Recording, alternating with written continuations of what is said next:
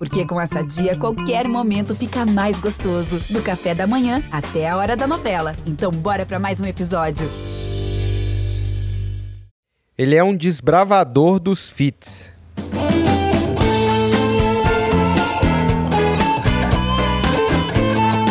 Ele é um hippie da safra original. Ele fez um show histórico e chapadaço em Woodstock e na volta ele pirou mais ainda.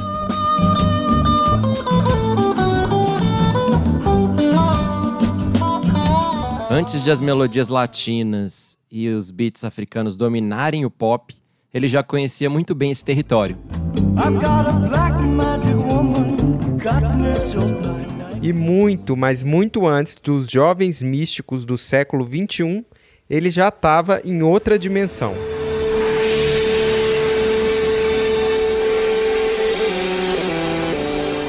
Hoje, o Jean ouviu o Carlos Santana. A gente escutou a guitarra e também as histórias do músico mexicano. Eu sou o Braulio Lawrence. Eu sou o Rodrigo Ortega e esse é o G1 Ouviu, o podcast de música do G1.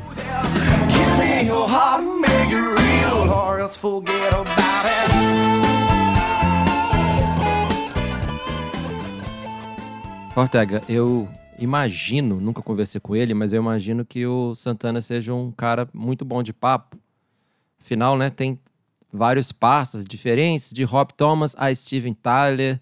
E eu quero saber a pergunta, né? Ele virou seu parça também? Você fez um feat com ele? Ah, vou ser sincero, eu não diria parça, porque também eu tenho noção da realidade, uhum. né? Ele estava dando algumas entrevistas, mas ele foi muito simpático, estava muito afim, assim, parece, de contar as histórias dele e de ensinar as coisas. Foi meio escolinha do professor Santana. É, mas dá para entender também, né? A gente se coloca no lugar dele. Porque depois dessa quarentena, ele deve estar tá precisando conversar, assim, demais. E ele tá lançando uhum, o disco sim. Blessing and Miracles, que é um álbum todo colaborativo, só que ao mesmo tempo feito à distância. Pois é, não é só a gente, né, do mundo careta, que teve que fazer reunião por Zoom nesse tempo. Do alto dos seus 74 anos, o senhor Carlos Santana teve que ligar o computador e ver lá do outro lado da tela, né, a carinha de gente como o Rob Thomas.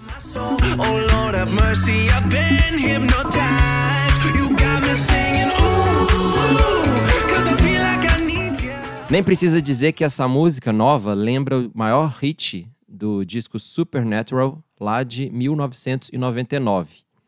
Foi o maior sucesso comercial do Santana e rendeu oito dos dez Grammys que ele já ganhou.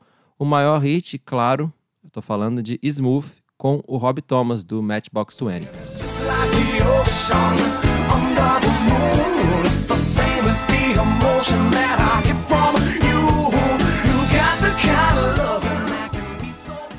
Mas tinham várias outras canções de sucesso, como a latina Coração Espinado com a banda mexicana Maná.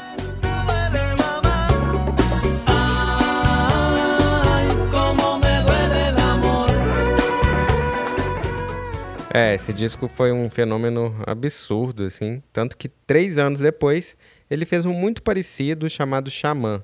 Não vendeu tanto assim, mas teve outro grande sucesso, The Game of Love, com a Michelle Branch. Não sei se quem está ouvindo a gente sabe, Ortega, mas a gente conta. Essa música foi escrita pelo Greg Alexander, o vocalista, principal compositor né, das canções do New Radicals. Só que aí o Clive Davis, produtor do disco, queria uma voz feminina para a música. Aí boicotou, né, o Greg, nosso amigo Greg, e acabou sobrando para Michelle. Mas olha só, essa melodia é a cara do New Radicals, né?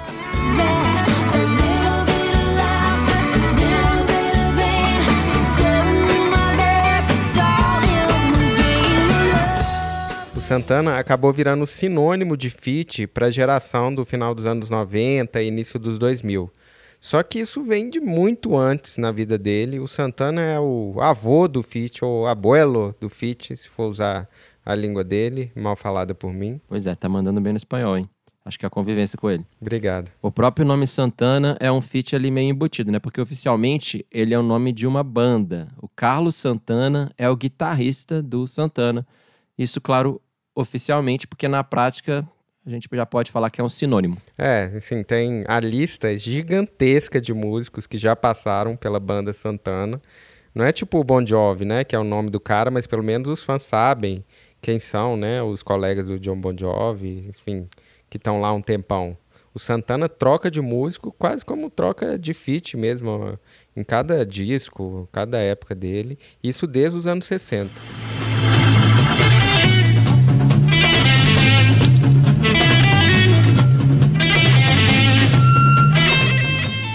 A Santana Blues Band começou em 1967 em São Francisco, na Califórnia, ou seja, estavam ali no olho do furacão do movimento hippie. Eles tinham acabado de lançar o primeiro disco quando o empresário foi chamar ali para e aí, quer me ajudar num festival aí chamado Woodstock? É, e o resto é lenda. O show e o filme do Woodstock fizeram do Santana um dos heróis daquela época. Ele mesmo vai falar como foi aquele show daqui a pouco. Só que ao contrário de outros ídolos hippies que foram ficando mais caretas, o Santana pirou de vez. Se a mistura de blues e ritmos latinos já era considerada ousada, ele achou pouco e foi se aventurando ali cada vez mais pelo jazz fusion, pelos ritmos africanos e também pela música cigana. Parecia que ele estava sempre desafiando a indústria mesmo. Tipo, ah, esse meu disco de blues latino vendeu bem? Quero ver agora você comprar esse de jazz vanguardista, cigano instrumental.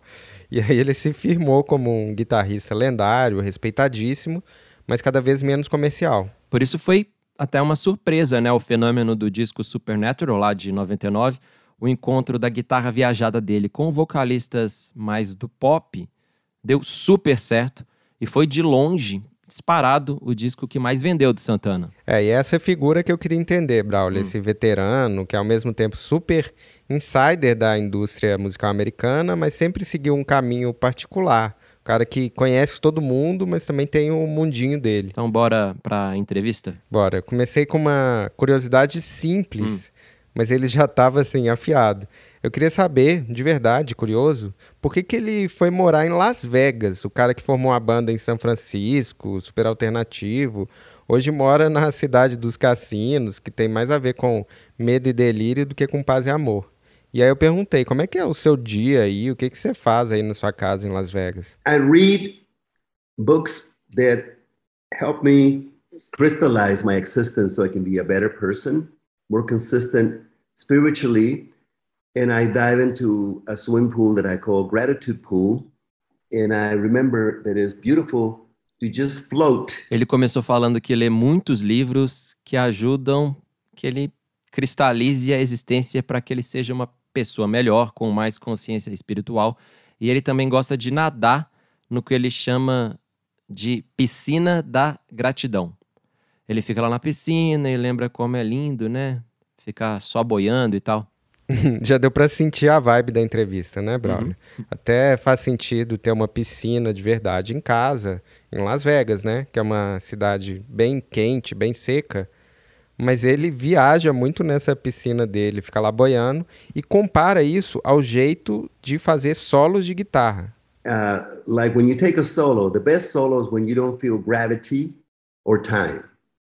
And then you know it's going to be a great solo because you're not thinking. you know, it's funny because when people are, are swimming, if you think with fear, you sink. If you feel, if you if you swim with joy, you float. It's remarkable. Ele disse que boiar na piscina é como se fosse um bom solo de guitarra, porque você meio que perde a noção do tempo, da gravidade, enfim, de tudo. E aí você sabe que vai ser um solo ótimo porque você meio que para de pensar. E é engraçado porque as pessoas que estão ali nadando, se elas ficam com medo, elas acabam afundando. Mas se elas ficam felizes ali, de boa, elas boiam. E ele acha que isso é incrível.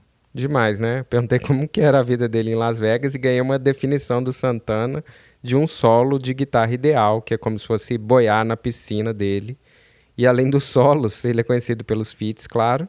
Então perguntei como é que foi fazer esse novo disco em tempos de pandemia à distância. You have to utilize your imagination a lot more intensely with focus, uh, like laser like concentration.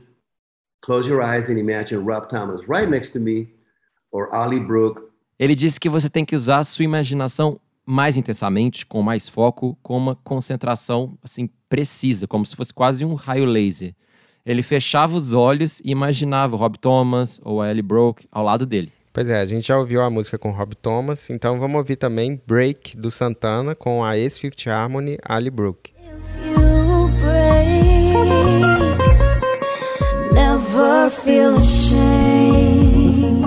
Para dar uma ideia de como que o disco é variado, assim, além da ex-Fifth Harmony, né, tem uma parceria com Kirk Hammett do Metallica e com o Marcos Egueda do grupo de thrash metal Death Angel.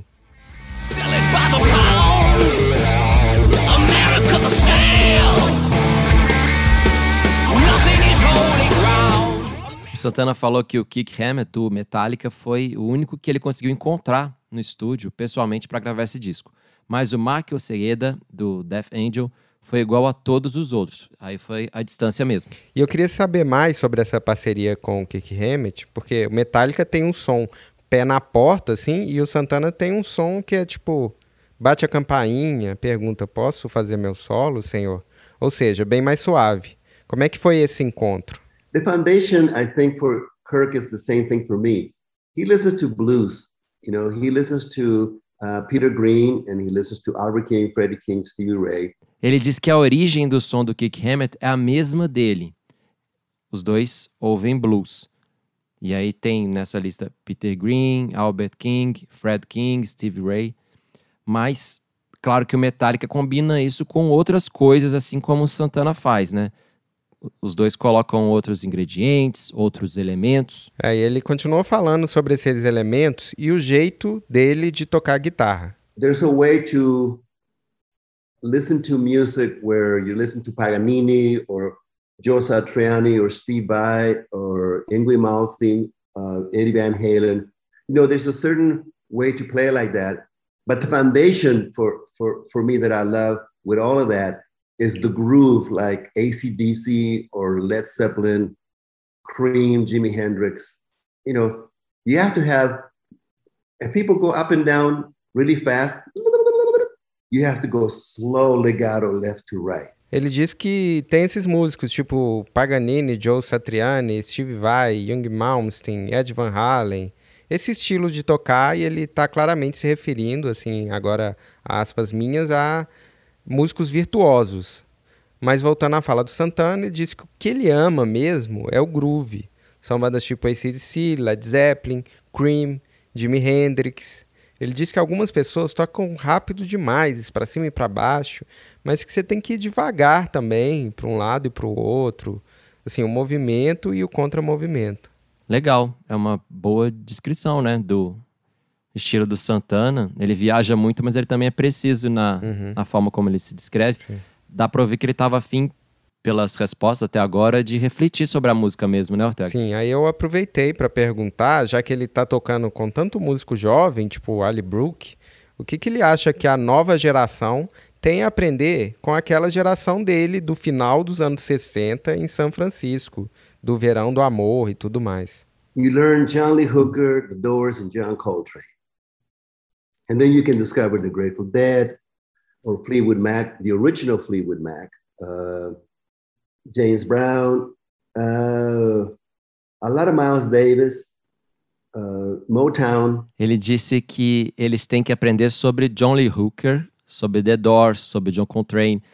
E aí você pode com isso descobrir o Grateful Dead, o Fleetwood Mac ali do início, James Brown, Miles Davis, própria Montal. Parece que ele estava pegando uma coleção boa de vinil que ele gosta e citando todos os nomes assim, e ele continuou. Uh, and then if you want to check out the Beatles, they discover uh, Ravi Shankar.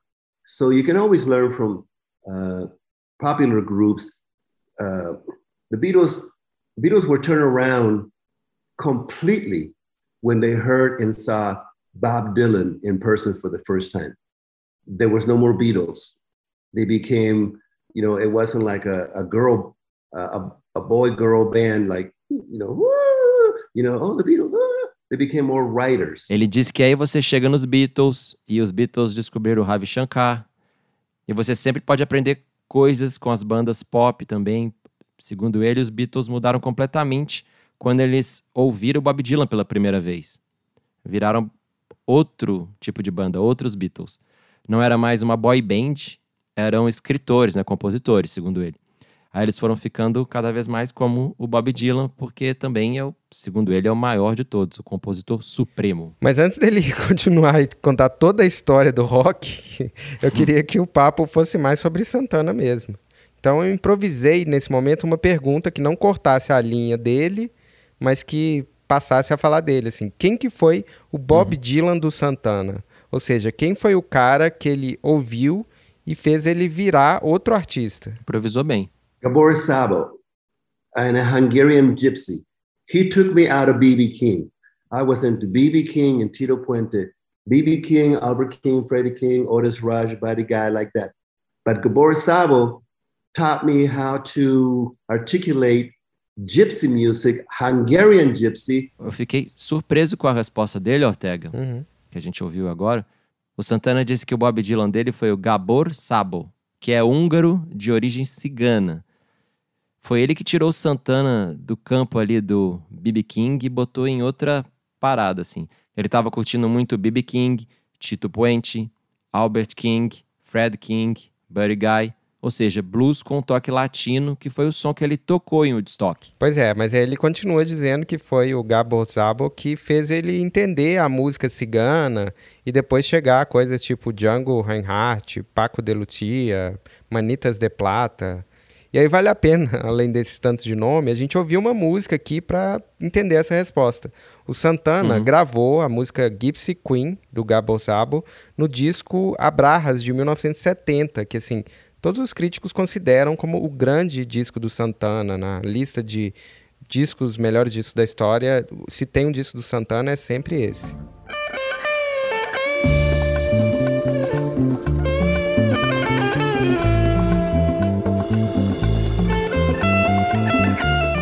O Santana gravou esse álbum logo depois do Woodstock e, é claro, é impossível uma entrevista com o Santana sem que se fale do festival, né? Sim, ainda mais depois que uma história muito boa sobre o show dele voltou a viralizar nas redes. Uhum. É uma história antiga, ele já contou várias vezes, mas isso voltou no Twitter. Ele disse que estava tão doidão em Woodstock que achou que a guitarra dele era uma cobra. E eu pedi para explicar, né, o que, que é isso, que história é essa de achar que a guitarra era uma cobra. Yes, my guitar was behaving like an electric snake, you know? So that's why I'm making ugly faces because I'm trying to make the guitar stand still. But the results were fantastic. É isso mesmo, Ortega. Ele falou que a guitarra dele estava se comportando como uma cobra elétrica. E é por isso que quando a gente vê as gravações lá do Destock, a gente vê ele fazendo aquelas caras feias, né, enquanto tocava, porque ele estava tentando fazer a guitarra ficar parada, né, a tal da cobra. E o resultado, no fim, foi fantástico. Foi aquela imagem que ficou, né, imortalizada do Santana tocando. É, eu perguntei se ele não ficou com medo da tal cobra na mão dele. No, I wasn't afraid. I, I told myself, don't be afraid in front of 500,000 people, though you are peaking on ayahuasca, mescaline, or peyote. Uh, most people would not be able to change a tire or function, you know. But I, I did what my mother told me. Trust God and you're going to be alright. Não, ele não ficou com medo. Ele disse para si mesmo: não fique com medo na frente de 100 mil pessoas, mesmo que, né? Mesmo que você esteja no auge da onda de ayahuasca, mescalina, peyote. Não, não, não, não aparente medo. Muita gente não conseguia nem trocar um pneu ou fazer nada, mas ele fez o que a mãe dele ensinou. Confie em Deus, vai na paz que fica tudo certo. I said, so God, please keep me in tune and in time, and I and I'm going to trust that you and my memory, muscle memory, will get me through this. And I promise I won't do it no more. Which of course I didn't keep the promise. Ele continuou contando que pediu a Deus para por favor não deixar que ele perdesse o tom, não perdesse o tempo. E ele confiou que Deus e a memória dos músculos dele poderiam ali fazer ele passar por essa situação. E ele prometeu que nunca mais faria isso, mas é claro, ele não conseguiu cumprir essa promessa. Demais esse relato, né? É bom a gente estar tá na cabeça do Santana, ele tentando descrever como é o Santana doidão de estoque, clássico. E eu gostei de saber que ele prometeu e não cumpriu, né? Nunca mais tocar chapado. É, mas foi esse show, no fim das contas, que mudou a vida do Santana, né? Eu disse isso para ele. Yeah, that moment it, it helped me it actually helped me not to not to focus on people or anything other than just uh, take a deep breath and let it let it flow through through you. Ele concordou e disse que esse momento ajudou sim ele aprender a não focar nas pessoas, não focar em nada que não seja respirar fundo e deixar tudo fluir de você. E é impressionante que ele tenha aprendido isso, uma coisa tão profunda, naquela zona de Woodstock, assim, com as condições longe das ideais. Yeah, but I didn't have time to think of words like condition or non-condition. I can only concentrate on stay in tune and on time. And even if even if you don't go on time, don't stay out there too long. Come back like a train, come back to the train, the train track. Pois é, mas ele não tinha tempo nem de pensar se a condição era ideal, se não era, ele só conseguia se concentrar em ficar no tom, ficar no ritmo certo da música. E mesmo que você saia um, um pouco do tempo, que é natural, é só não demorar muito para voltar, segundo ele. Tipo um trem que tem que sempre voltar pro trilho. Talvez você que está ouvindo esteja impressionado, como eu, em como Santana viaja rápido, assim, você distrai ele já passou do caso para o conceito, assim, do Woodstock o trilho do trem. Mas não é só você que tem essa impressão, acho. Ele tem consciência disso e, e até os amigos dele parece que sabem disso. É, tem uma história que mostra muito bem isso que está falando. O Santana foi muito próximo do Clive Davis, que é um dos caras mais poderosos da indústria da música americana, né? Ele fundou a Columbia Records, foi chefe de um monte de gravadora, tem uma biografia impressionante. E em 1972, o Santana ia lançar o disco Caravanserai. Era ainda mais pirado do que o som ali que veio do Woodstock, tinha muito jazz, era quase tudo instrumental. Aí o Clive Davis chegou ali no, no Santana e falou: Cara, isso aí vai ser suicídio de carreira. Eu perguntei se essa frase lendária foi exatamente isso, se é fato ou fake. Yes, but he said it many times because I've done it many times. É fato. O Clive Davis disse isso em 1972, mas o Santana conta que ele falou isso várias vezes, porque ele fez isso várias vezes. E, segundo ele, era uma coisa divertida para ele. Tá bom, mas o que, que o Santana respondeu pro amigo dele, empresário, fodão, quando ele disse que o disco novo ia ser um suicídio de carreira? I was looking at a candle when he was telling me this. And I would not look at his face. I just kept looking at the candle, the flame. And I said, I understand what you're saying, Clive, and I honor it and I respect it. However, this album is going go like this because it, it needs to be. You know, uh, the the this spirit it needs to be O Santana disse que estava olhando para uma vela e ele nem virou a cabeça. Continuou olhando para o fogo e disse: Eu entendo o que você diz, Clive, e eu respeito isso. Mas esse disco vai sair assim, porque precisa ser assim, porque eu preciso crescer. Eu estou aprendendo com Miles Davis, com John Coltrane, e eu não quero agora aprender com Baby King e o Tito Puente. Eu vou pro outro lado da montanha. Eu preciso sair da jaula, abrir a porta e procurar novos galhos. E Clive entendeu. E um dia ele disse pro Santana: Carlos, você e Whitney Houston estão no meu coração. Com os outros é só trabalho. Então, segundo Santana, deu certo.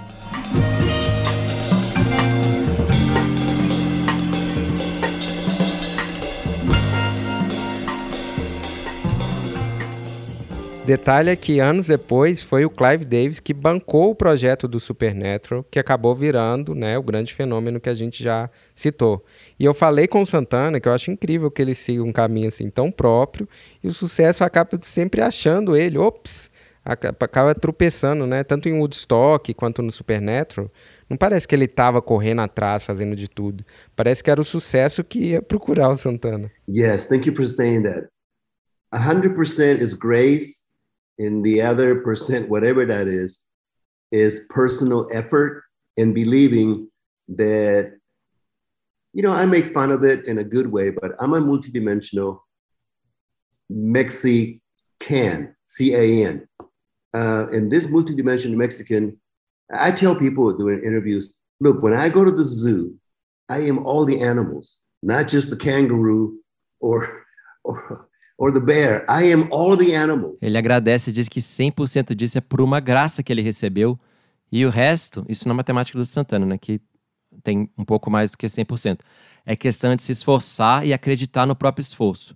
Ele diz que ele é um mexicano de várias dimensões. Ele faz um jogo de palavras com o mexicano e o verbo can, que é poder, né? Mexicana, acho que você entendeu. E ele disse que se por acaso ele morasse num zoológico, ele poderia ser todos os animais. Não seria só o urso, só o canguru, ele seria todos os animais. Aí tá aí outro exemplo de como ele viaja rápido, assim. Tipo, pelo menos foi uma comparação fofa com urso e canguru, né? Sim. Vale a gente citar aqui que na entrevista para o jornal Globo, para o nosso amigo Silvio Wessinger, o Santana foi fazer outro comentário envolvendo biologia, mas esse foi péssimo, assim, infeliz, meio duvidou da vacina contra a Covid, enfim. Esse foi viagem errada total. Foi mesmo. Fica aí a nossa nota de repúdio, né? Mas vamos voltar aqui para a parte boa da, das conversas com o Santana. A gente sabe que o Santana é ligado à música brasileira, isso desde 1977, quando ele gravou a música Verão Vermelho, em homenagem a Elis Regina.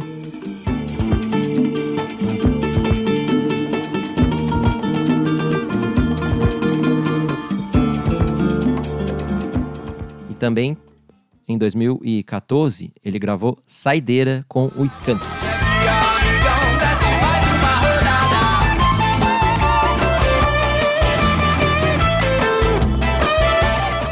Em entrevistas anteriores no Brasil, o Santana cita o candomblé e o Tom Jobim como referências brasileiras para ele. Eu pedi para ele explicar melhor esse interesse. It's still African music because it comes from uh, the Yoruba. You know, the Yoruba is a river of consciousness that comes from Africa. So then you have condomblé, macumba, you have all those rhythms, you know, uh, from, from Brazil.